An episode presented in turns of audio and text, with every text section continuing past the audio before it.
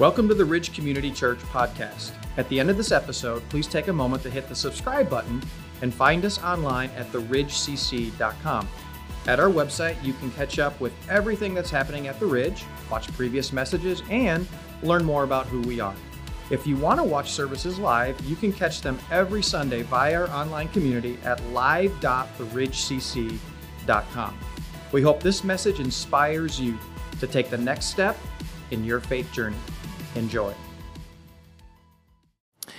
Well, we're in week three of our Live Big journey, and uh, the the three parts that uh, make up Live Big we've been talking about. There's the give piece, there's the serve piece, and the love piece. And uh, with it being week three, we're gonna we're gonna tackle the love piece today. You know, as we've been been going through the journey, we've been talking about just different stats uh, around the needs of just the needs in our community. And it is so easy to just look at those stats, and it's just such an impersonal thing. Uh, I just thought an important step that we need to take as a church is to take what's impersonal and get very personal with it. And the way that we're going to do that is to hear from real life people and their stories and engage in their stories. Uh, there's a leadership axiom, and I think actually a, a spiritual principle as well, that says the easiest solutions are to the problems that we are farthest from.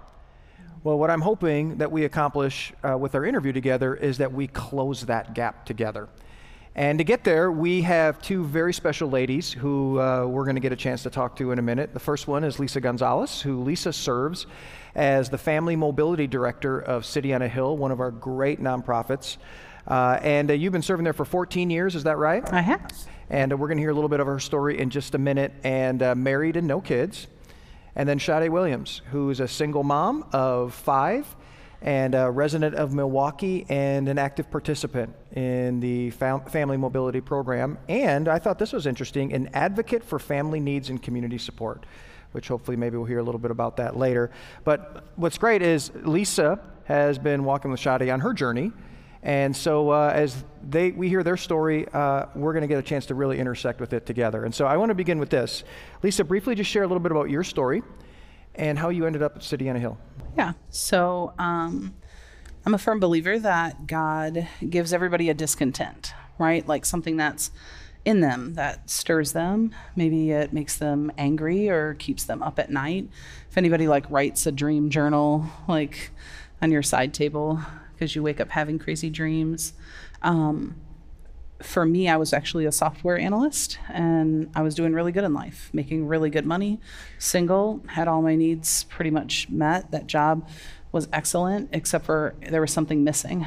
And so the founder of City on a Hill, Diane De Los Santos, came to the church that I was attending and said, Hey, I just need some people to come. Can you be an assistant in a classroom? And I hadn't had a relationship with Jesus for too long, maybe six or seven months at the time, but I knew that I could like do crafts or like something. So I signed up to do that, and um, man, it just really captivated my heart. And within a year, I was part time on staff, and a year after that, I quit my job in software analytics to go full time into ministry. So it all started with volunteering. Volunteering, just saying yes to a need. You yep. just scared a lot of people right there by saying that. Okay, by the way, no, that's great. That is so good. Okay, Sade, we want you to share your story as well. And uh, what was great is we were in the back talking about Sade's story, and it was she was like, I don't want to miss anything, so I wrote it down, and I'm going to read it. And so it's such a great read away. You read away.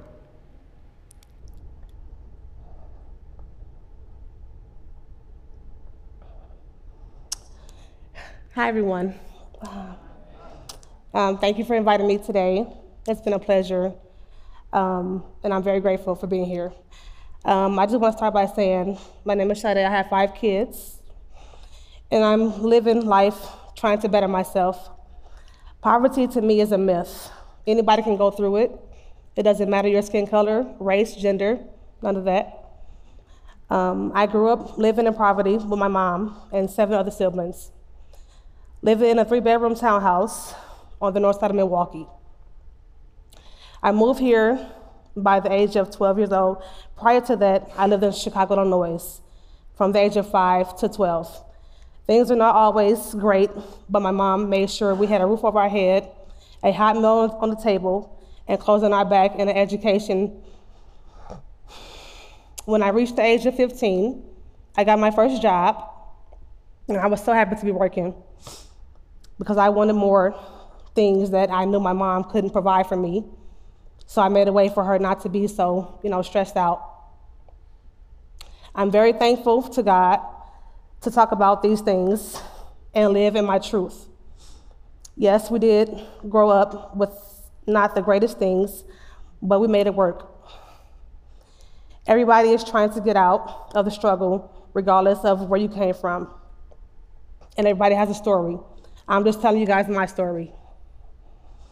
I had my first child at the age of 19, and then I had another one before I reached the age of 21. I worked at a job. I did what I had to do to provide for me and my two daughters. Things were not always easy.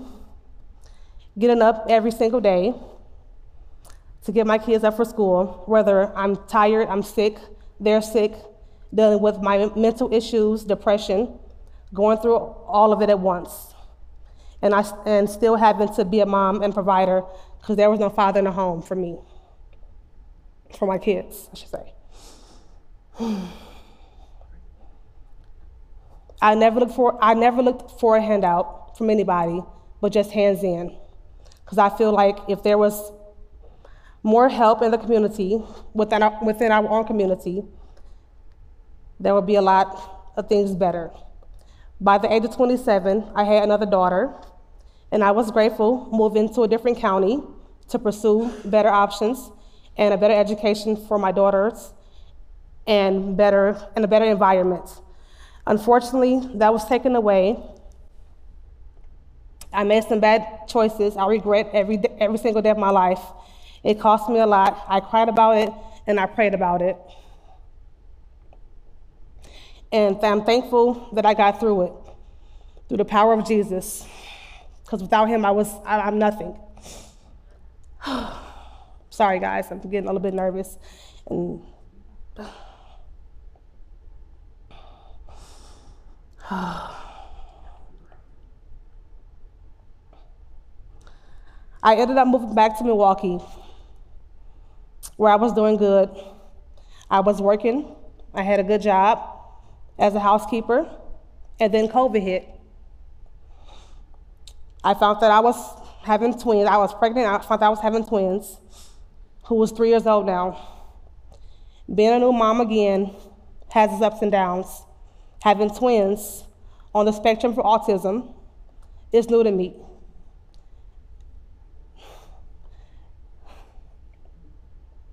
Dealing with the everyday worries.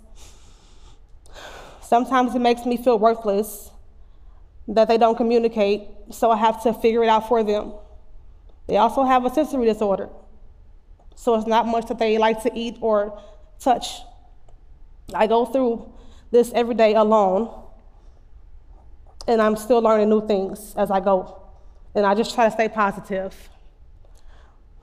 I took parenting classes.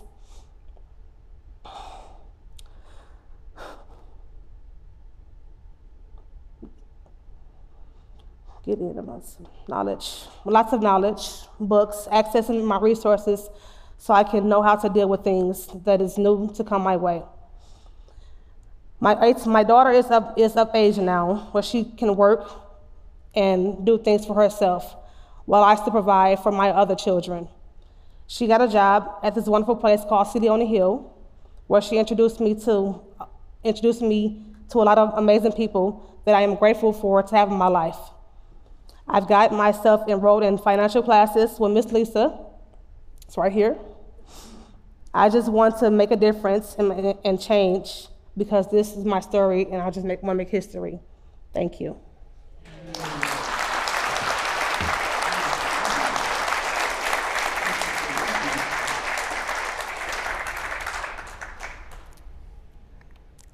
Uh, as a single mom, what are some of the challenges you face every single day that maybe we don't know or even think about? Get up at 6.30 in the morning. to start my day. um, get my oldest two kids off to school, and then have to happen to deal with my other twins, and it's just a lot. Um, sorry guys, I'm getting stuck. Um, just trying to handle things and be productive in life. It's hard. It's, it's, it's exhausting at times. It's overwhelming, but I'm, I try to fight it through and get through it. So. Share with us a, a moment or moments in your life where um, not having enough unexpectedly showed up in your life. Well, I know when I was working at the hotel, like I said, after COVID hit, uh, things just took a turn for the worse for me and my family because I, I, I, was laid off. I couldn't pay my bills. Um,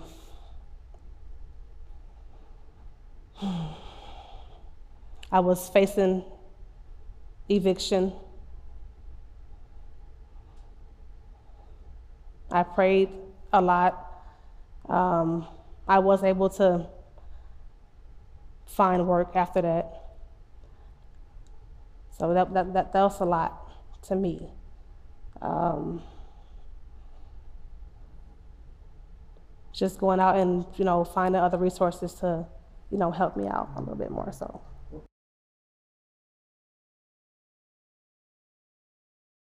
That was the time that you were. Yeah. What was, I mean, when you're, you have kids and you're facing potentially being homeless, mm-hmm. what was, I mean?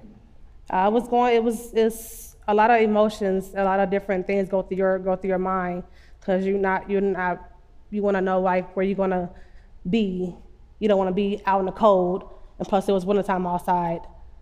I don't want to be, I don't want to be out in the cold.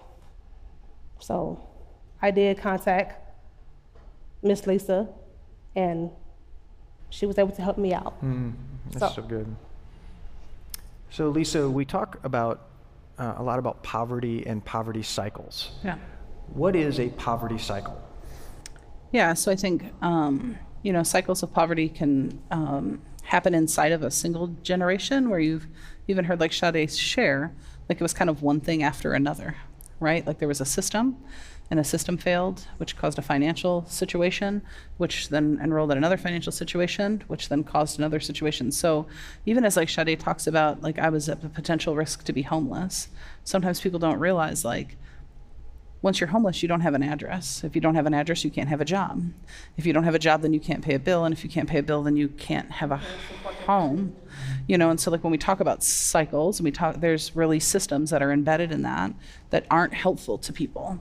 And so when you can interrupt one of those cycles by coming alongside of somebody, um, by helping them design their own path out of that and giving them resources, you can help them to break those cycles.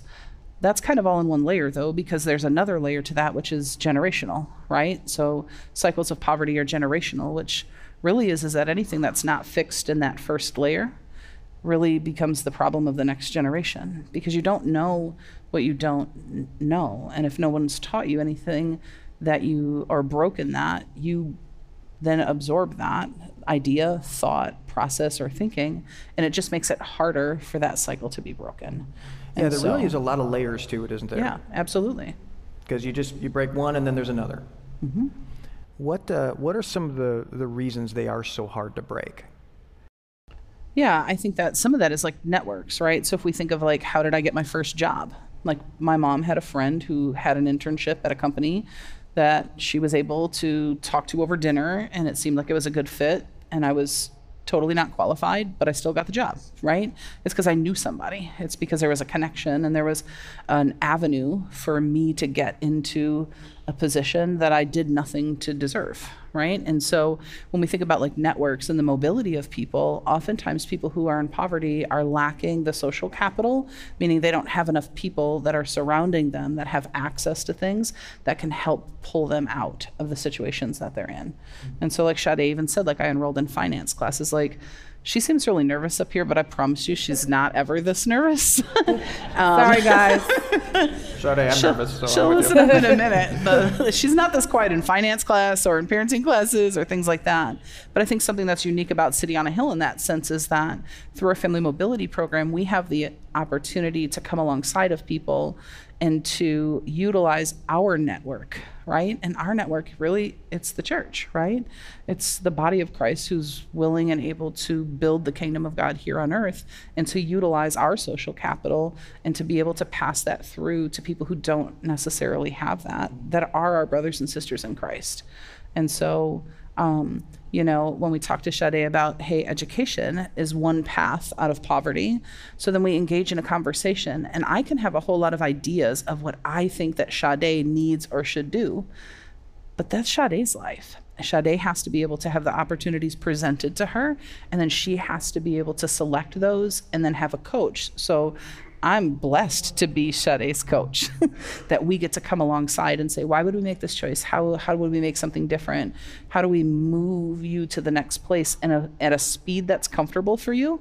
So she just said, like, I'm tired, I'm overwhelmed, I'm exhausted. I have twins that have autism. And I'm like, Sade, you should go back to school. And that's like that that math doesn't like work right and so instead when you have a coach and then you have a network of people we can say something different right something different is like hey Sade, what are the barriers to you going back to school so and some of those things for her and we've talked about are like i need to have a safe place where my kids who cannot audibly share if they're safe or not in a daycare. Send your two year olds, three year olds to daycare, and they can't tell you what happens at daycare. That's terrifying. So there's an adequate child care barrier for her to go to be able to go back to school. What's a barrier to that? Like and so instead of just giving people ideas of what they should do with their life for me to fix their situation, that's not what we're doing at City on a Hill. We're saying here are some pathways. You can like choose your own ending books. You ever have those? Turn to page 67, see what happens, right? And it's like you can choose your own path and we want to come alongside of you with our network to remove barriers to that. Sade, when you hear her talk about poverty cycles, what are some just things in your life where you just kind of hear that and you go, oh, yeah, I, it just seemed like advocating for my kids and for me was just harder than it should be? What do you mean? Just like it was just more difficult to move forward with some things than it should be. It just seemed everything was a challenge. There was an obstacle there just for you to take steps? Um, I mean, I, I would get in. I don't want to get into that. Um, you getting Shanice into school last week at the school board. yeah. Um, well, my daughter, she goes to a school that I really don't want her in, but um, it's it's things that's it's not, well, I can say it's, it's things that's holding me back from putting her in a different school because it's not. It's just the school board, it takes, it takes them for so long to, to do their parts because I did my part already. So, yeah. So we were talking back there, the three of us, about some of the things that, I mean, we were talking about the idea of just washing dishes okay and share share with us what we were talking about because i was i'd never heard that before and something we don't even think about for most of us. Yeah can i can i start? Oh go ahead yeah. is it okay? Go ahead. Okay so so one of the things that i've had to learn right and i think that even the young lady that was like sharing announcements said like are you willing to open your eyes to things like that you don't know and so even for me, like I grew up in situational poverty, so I thought that I knew a lot, but I I I didn't. And so I had to like learn a lot of things, and I learned a lot of things from our students, right? So I remember like going on like one of our first outings and all the kids like grabbed dishes out of the cabinet and they're like, "Where do we wash the dishes?" And I'm like, "You grabbed your dishes out of the cabinet." And they're like, "Where do we wash them?" And I'm like, you grabbed them out of the cabinet. Like, what's the question? And they're like, you wash your dishes before you eat, Miss Lisa. And I'm like, no, you don't. And they're like, yes, you do. And then I had to like sit back and watch and allow them to teach me. So, Sade, why do we wash dishes before we? Um, well, growing up, for me, I, have always done that. Um, reason being, um, I grew up in with roaches and mice. So even though the dishes were clean, we had bugs. So we washed them out again, make sure they were clean. So yeah, that's the reason why. Yeah. And, So and all of like just those protective things, like we Yeah. were talking about, like bed bugs, like the Yeah. bed bug epidemic, really, like in Milwaukee. Like, what do your kids have to do when they come home from school? well, not now, but um, before um, my um, my sister, she had oh goodness, I, I don't want to say it. My uh, my sister, she uh, used to watch my kids o- over the weekends so I can work, and when they come home, I'll um, pull, I, I will take off all, all, all their clothes, and you know, because I didn't want, because she had bed bugs, and I didn't want them in my house. So, um, and I'll have to get rid of if if, they, if I did, if they did have them, I mean, if they did have them on them, I, and they did come to my house, I would have to, you know, buy everything new and throw everything out in the garbage because who wants bed bugs in their, in, in their stuff? So, yeah, Yeah, and that's like when we talk about cycles. I just got everything new, yeah, and now I now have nothing again. yeah. So it's start like it's back to Starting square one over. again. Yep. Yeah, it's It's, good. it's, it's tough. Lisa, what are some of the myths that are commonly attached to people in poverty? Yeah. So I think, I mean, that people are lazy, I think is number one. Um, and I'm working with parents and working with young people. Man, I see some resilient people that literally are up every single morning trying to navigate really tough systems that are putting in a ton of work to try to make life better for their kids that are exhausted and have circumstances. I think that um, I, as someone who's married with no kids, probably don't really fully understand because I haven't walked in those shoes. Um, but I think laziness is like one of them. Um, I've heard a lot of things. I've heard from a lot of teachers that parents don't care about their kids because there's low parent teacher attendance conversations. You know, parents aren't attending conference. So instead of asking why they don't attend conference and helping alleviate barriers to get people to conferences, like you can hold on to that stereotype that people don't care.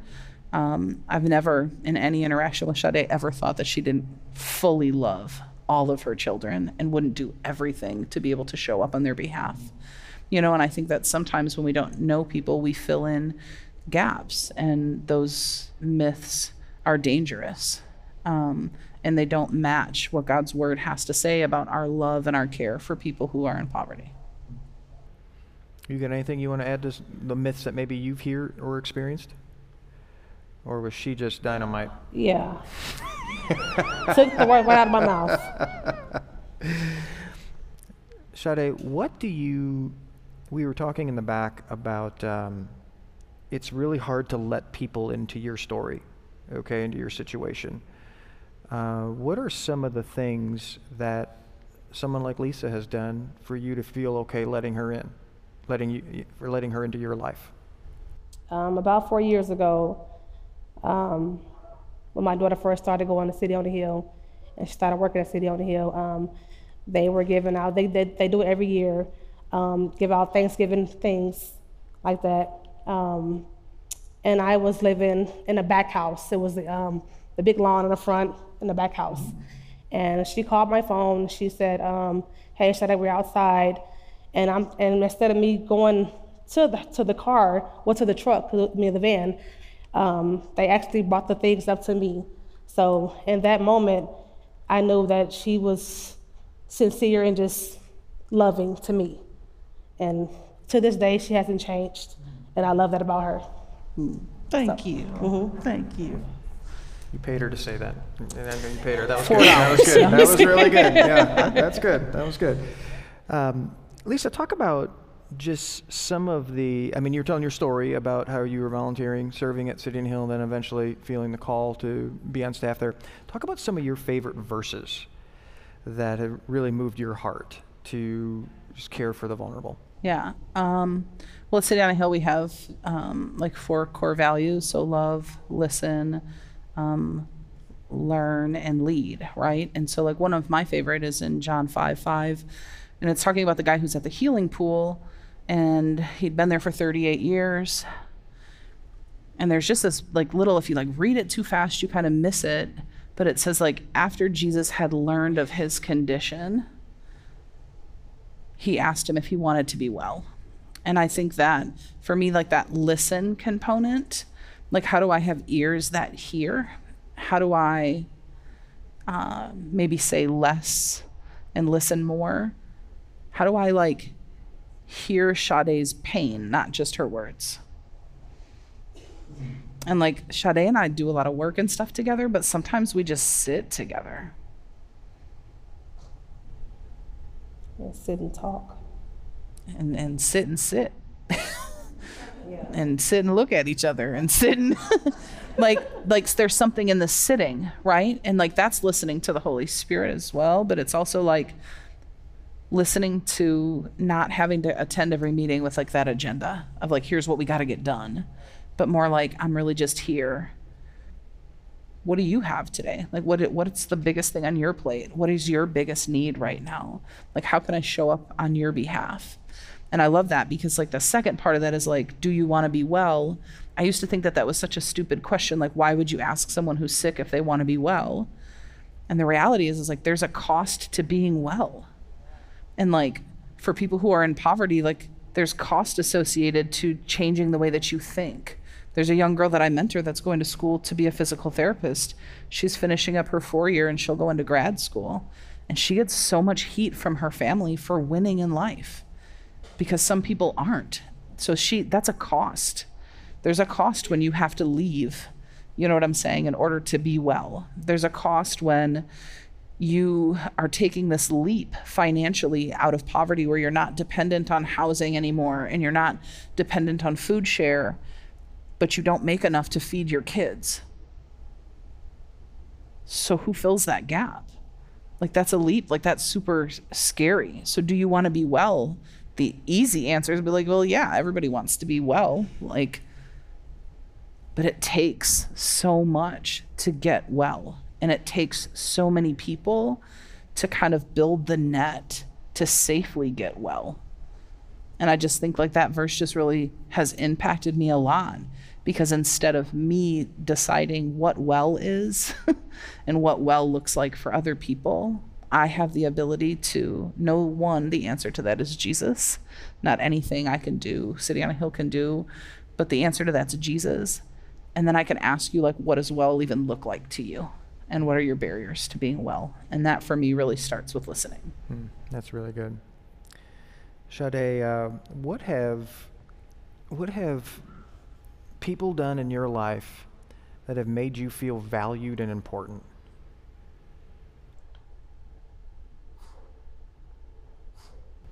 Like like Lisa. I'm sorry. Like Lisa has.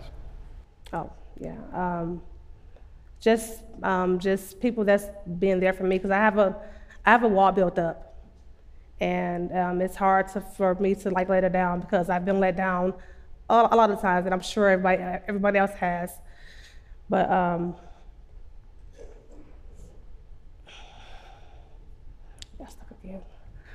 Um,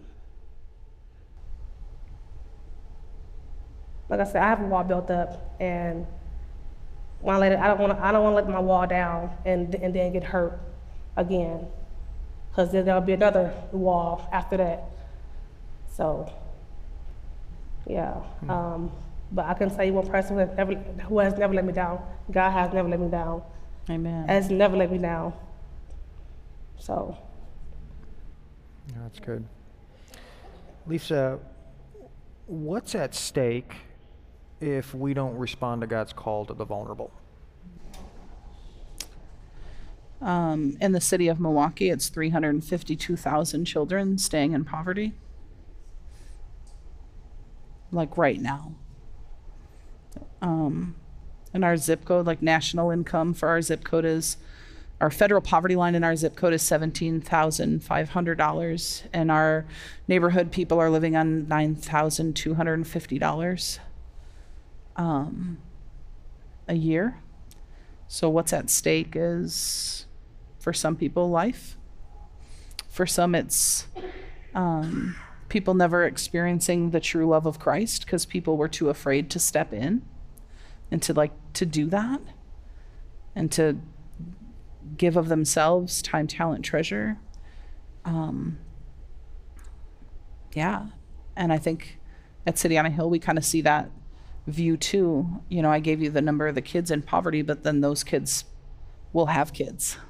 And then that's another generation and another broken cycle.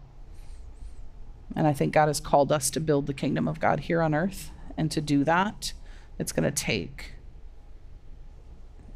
everyone who believes in Jesus. Amen. Yeah.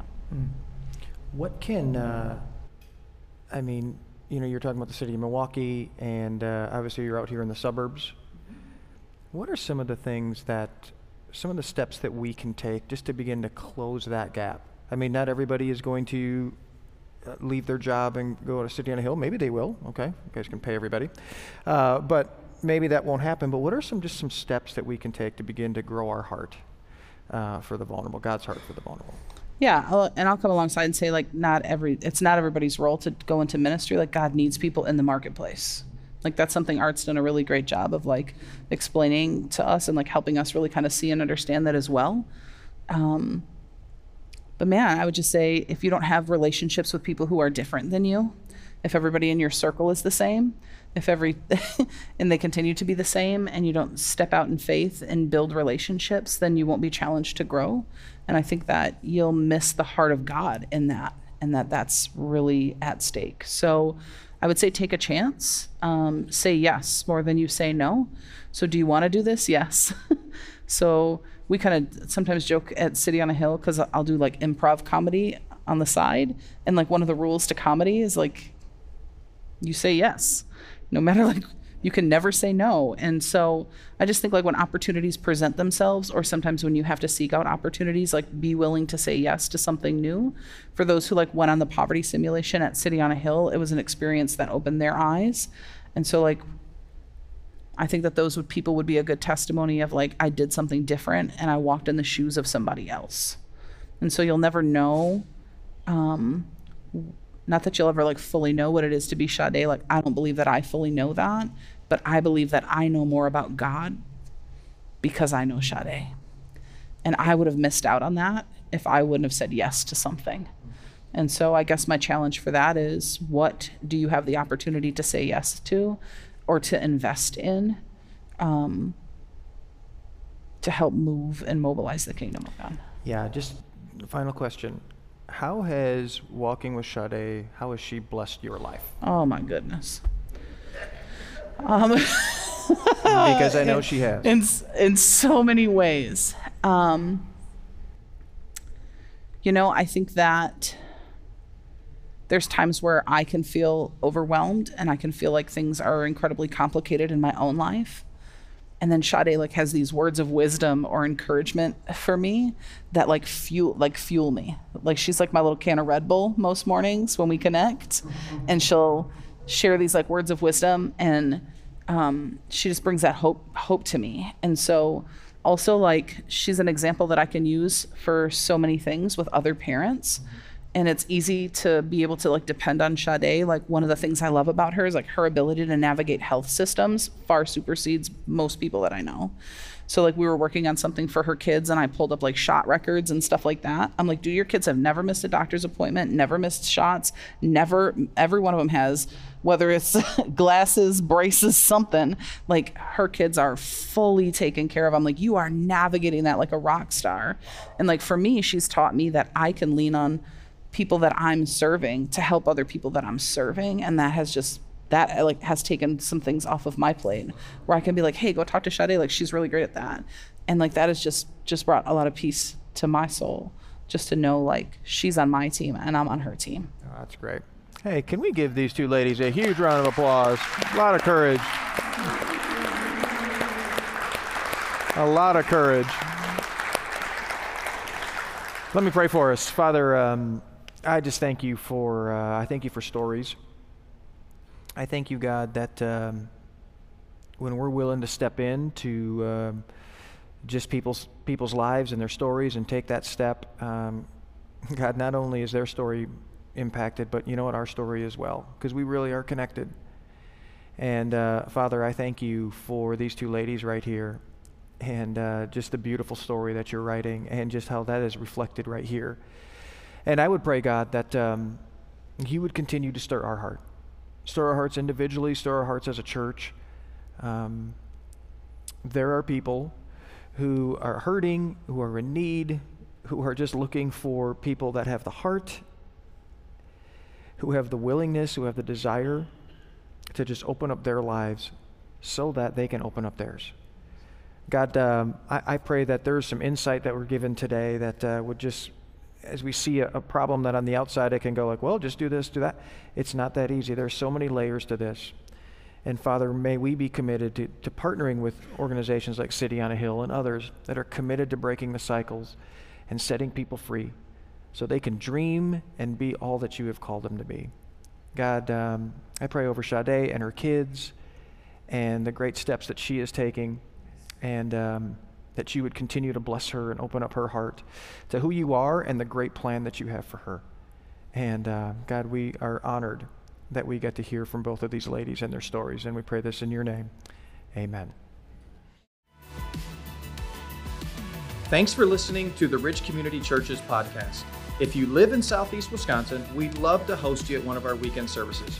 For directions, service times, and more about our kids and students' environments, visit us at theridgecc.com. That's theridgecc.com.